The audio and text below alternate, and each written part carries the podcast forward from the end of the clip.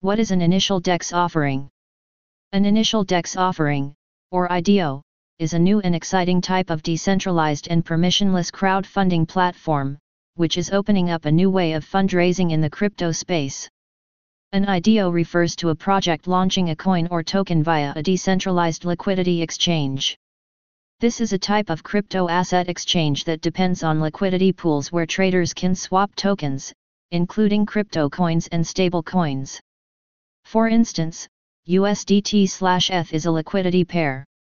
IDOS are the successor of other crypto fundraising models, including initial coin offerings, ICOS, security token offerings, STOS, and initial exchange offerings, IEOS offering better and immediate liquidity at every price level due to its mechanics.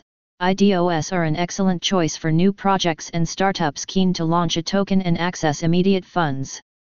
Unlike the aforementioned fundraising methods, IDOS are generally considered a fair way to launch a new cryptocurrency project by avoiding pre-mines, which is an issuance system that favors project founders over community members.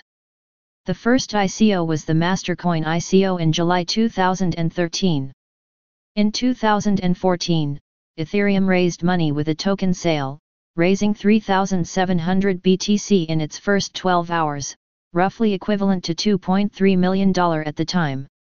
The first IEO took place on April 17, 2019, launching on the IDEX, BitForex, BitZ, and BitM exchanges. Whereas, in June 2019, Raven Protocol announced that it was introducing the first ever IDO, which would be listed on Binance DEX.